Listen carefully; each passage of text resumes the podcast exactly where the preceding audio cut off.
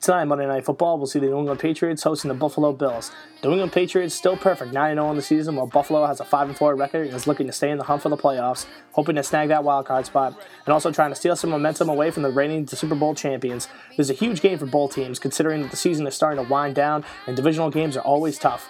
On the offensive side of the ball, we're not going to see any Julian Edelman or Dion Lewis. Julian Edelman and Dion Lewis were both having very productive years for the Patriots, so we're looking to see other guys like Brandon LaFell, Rob Gronkowski, and LeGarrette Blount step up and fill the shoes, make sure they can carry the workload. I'm sure they're up for the task, as Bill Belichick always has his team very prepared. On the Buffalo Bills side of the ball, I'm sure Rex Ryan has his team fired up and ready to go. This is a big divisional game for them, hoping to see big games out of Sean McCoy, Sammy Watkins, and Tyrod Taylor. None other than T-Mobile. Also, Tom Brady coming in this game has only one thing on his mind, and that is simply winning, staying competitive.